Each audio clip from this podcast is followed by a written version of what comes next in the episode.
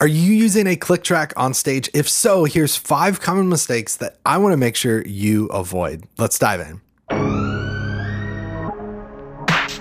Hey everyone, and welcome back to Behind the Spacebar. This is the podcast for playback techs, musicians, music directors, really anyone performing on stage with Ableton Live. Like I mentioned in the intro, today we're talking all about click tracks. Um, whether you've just got started, whether you've been using a click for many, many years, I see that there are five common mistakes that bands make, and I want to help you avoid making those mistakes when it comes to click. Okay, so you ready? Let's buckle up, let's dive in, and let's get started. So, mistake number one when it comes to using a click track, again, common mistake I see people make is that not everyone has click. So, I often hear, well, the singer doesn't want to hear click, the, the artist doesn't want to hear click. And I understand eh, not every situation do you have full control over who can hear click and who can use click sometimes you're walking into a situation, a scenario where you're a hired gun and you're just hired to run tracks and that's it. And the artist is very particular and they refuse to use click. But but I want to talk about situations in scenarios where you have control over that. Maybe this is a, a band that you are a founding member of. Uh, maybe this is a band that you're in where yes, you are uh, in charge of click and tracks and running click and tracks, uh, but you have some say into how those are implemented. If so, then it's super important that every single person person has click. Now, why is that important?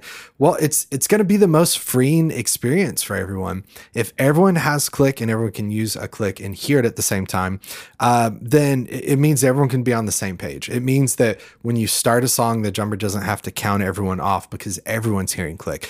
Often, and again, common mistake I see people make is instead of everyone hearing click, just the drummer has click.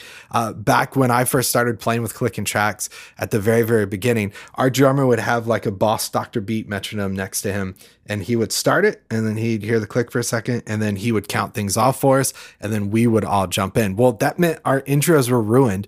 It meant that we were all pushing against the drummer uh, and he was doing his best to try to keep us all locked in as opposed to all of us hearing click and just being a way more freeing experience. When everyone can hear click, everyone's on the same page, they can follow along the song really carefully We'll talk about um, uh, a mistake that people often make that will actually help you even more so stay on the same page here in just a moment.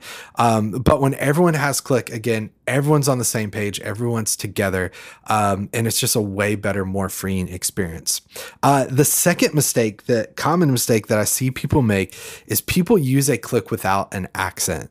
Uh, now, what is an accent? Let's say, for example, we're in 4 4. So we got four beats one, two, three, four. An accent would just mean on beat one that that click sound is a little different. So it's higher pitched and then two, three, and four are a little different. Now, I understand a lot of people say, "Well, I don't want to use an accent because, um, uh, you know, we have some some maybe measures of two, some measures of six. Uh, in case we get off the accent, we don't want everyone to be thrown off. But not using a click with an accent is very, very detrimental. One, because it's uh, having an accent is going to help you again map out your song. It's going to make sure in intros um, when you're starting a song that everyone's on the same page. If it's two measures of click, then when I hear one, two, three, four, two, right? And I'm saying two, basically saying that's higher pitch. That's my accent. When I can hear that, I can follow along and know that there's two measures. If you just hear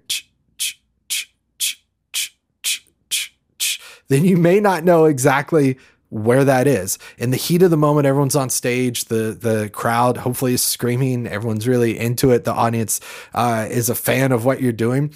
Uh, it's going to be easy to miss those intros. It's going to be easy to miss count ins. And if you have an accent, then it's really easy to follow along. The other reason why you got to have an accent is if you ever hope to use tracks, you better learn to play with the click and you better learn to play with a click with an accent because getting those intros just right is important and you no longer have the freedom to suddenly decide to make it a bar of six you know a, a six four bar when it really should be a bar of four or cut out two beats and make it a, a bar of two.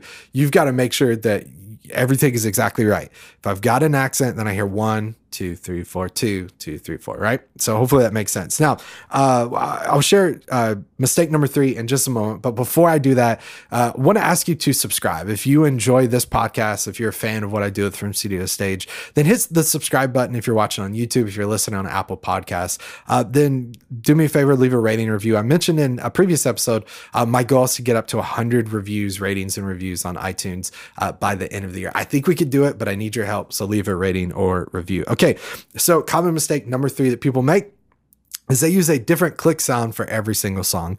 I see this happen particularly when people are getting stems from different sources. Like this producer uh, producer uh, gave me this song, this producer gave me this song, or maybe you're a worship leader and you've purchased some songs from loop community, some from multi-tracks or uh, different people have made them, whatever the scenario is. Um, using a different click sound for every song would be like a guitar player using a different set of pedals and a different amp and a different guitar for every single song. And you may, as a guitar player, be going, well, I do switch guitars out through throughout the show, yeah, and I have different overdrive pedals, well, yeah. But as a guitar player, if you're a good guitar player, and I know you are because you're listening to this show, then um, you've done the work to level your volumes out, right? If I use a different click sound for every song, some clicks are going to cut through, some clicks are not going to cut through. The volume levels are going to be different. Um, don't do that. Now, a common suggestion I have, a thing that will help uh, you do this really well, is go check out Foundations for Live. It's a click track that uh, it's for sale. It's a it's a product, so if you don't want to buy it, you don't have to buy it. But it's a click track that has different subdivisions. It, it has uh, different click sounds. You can use your own click sound, um, and you can uh, uh you can um, uh, load your click sound, have a custom click sound. But you can make your click your own. Um, you could turn the accent on and off, but as we mentioned earlier, you want to have the accent on. We know that, but it will make sure that every single one of your songs has this consistent click uh, across it, which is super super important. Number four. And we talked about being able to follow along. Uh, we talked about being able to um, uh, kind of know the structure of a song. This is really going to help. Um, but the mistake I see people make here often is they don't use cues, count-ins, guide tracks, or slate tracks. And what is that? Now, uh, we talked about count-ins as being something super important. What also helps in a count-in, along with the accent and click, is being able to literally hear someone count one, two, three, four, two, two, three, four, right? Um, something that really helps to follow a structure of a song, yes, is an accent and click, but is to hear someone say verse, two, three, four. Um, what's really helpful at the beginning of, the, of a song, a lot of times people uh, do what's called slate tracks, and they'll have someone literally say, um, uh, a beautiful day, you know, at the beginning of the song to know that that's the song we're doing. Again, when everything goes well, when everything you're in rehearsal, it's easy to remember the song structure. But I can't tell you the amount of times, uh, even with the set list next to me, um, me or someone else in the band has forgot what song is next. And so it may be beneficial and helpful to use click uh, to add cues, count ins, guide tracks, slate tracks to your click track so that everyone can follow along. I would rather you use it and implement it and not ever feel like you need it than get in a scenario when it's stressful and people are cheering and screaming loudly, which we want them to. We hope that they do that uh, and not be able to know what song is next. Now, number five, this one is less common, but as I was actually researching this, I found uh, I don't want to give too much info because I, I, I don't want to embarrass the people that did this, but I found a video where someone basically was explaining how they use a click, and one of the things they said is, "Now we don't use click throughout the whole song because click is annoying." I thought, well, that's kind of interesting. That would be like a drummer saying, I don't like to play um, uh, drums with sticks because I think it's really annoying and it hurts my wrist when I do that. So uh, I play with sticks, and then halfway through the song, I switch to brushes because um, it's just really annoying. I don't like playing with sticks, right?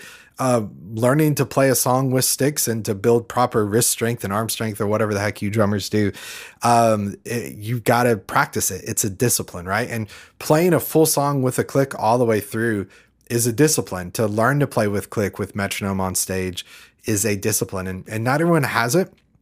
And here's the big thing: if if I was able to talk to the person that did this video essentially what I would tell them, uh, and this sounds lofty and sounds like I'm I'm preachy, but I'm telling myself this as well too, is when we step on stage as performers, it's not about us. Whatever context we're performing in, whatever scenario we're in, whatever type of music we're playing, it's not about us. And that's contradicting a world where branding is important we've got to get our name out there. And yes, that stuff is important, but when you step on stage, it's not about you. It's about creating an experience for the audience, for the people that are there to see you, for your fans.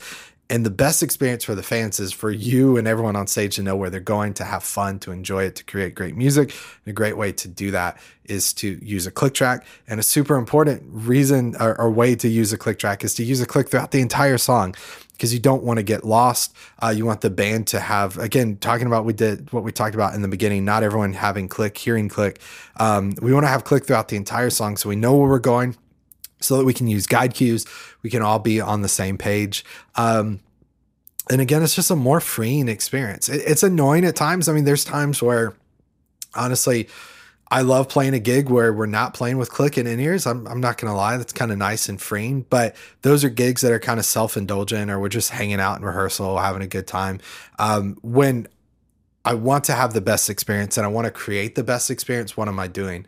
I'm playing with a click. I'm playing with a click consistently through the song, right? That's super, super important. Now, uh, if you're looking for a way to get started with click, if you need a way to, um, you know, what's the f- first step I can take, uh, then head to fromstudiotostage.com slash clicks. And when you do that, you'll be able to download a full collection of click tracks I have in 4-4 and it's 6-8. And I think we start at 50 BPM all the way to like 150 BPM. Every single possible click track you could ever need is there. So whether you're using Ableton Live, you're using some other DAW, you're using an iPad, iPhone app to run tracks. If you need a click track, head to from studiostage.com slash clicks. It's completely free. I know I mentioned some paid resources as well too, but it's completely free uh, for you to get access to. So thanks so much for watching this episode. Thanks for sticking around. Again, like I mentioned earlier, if you haven't yet, please subscribe on YouTube, hit the bell icon so you're notified when I post new content. I do that every single day. And if you're on uh, Apple Podcasts, help me reach 100 ratings and reviews. This would be amazing. It's a BHAG, big, hairy, audacious goal to make it by the end of the year. Uh, but leave me a rating and review, even if it's a poor one. I don't know that I should say that, but let's just say, even if it's not a great review, let's hit 100, right? Uh, that guy talks too much. His, his wrap ups take too long at the end. He keeps asking me to subscribe. Whatever, whatever it is, leave me a rating review on iTunes. Thanks so much for watching, everybody. This is a blast. We'll see you next week. Take care. Bye.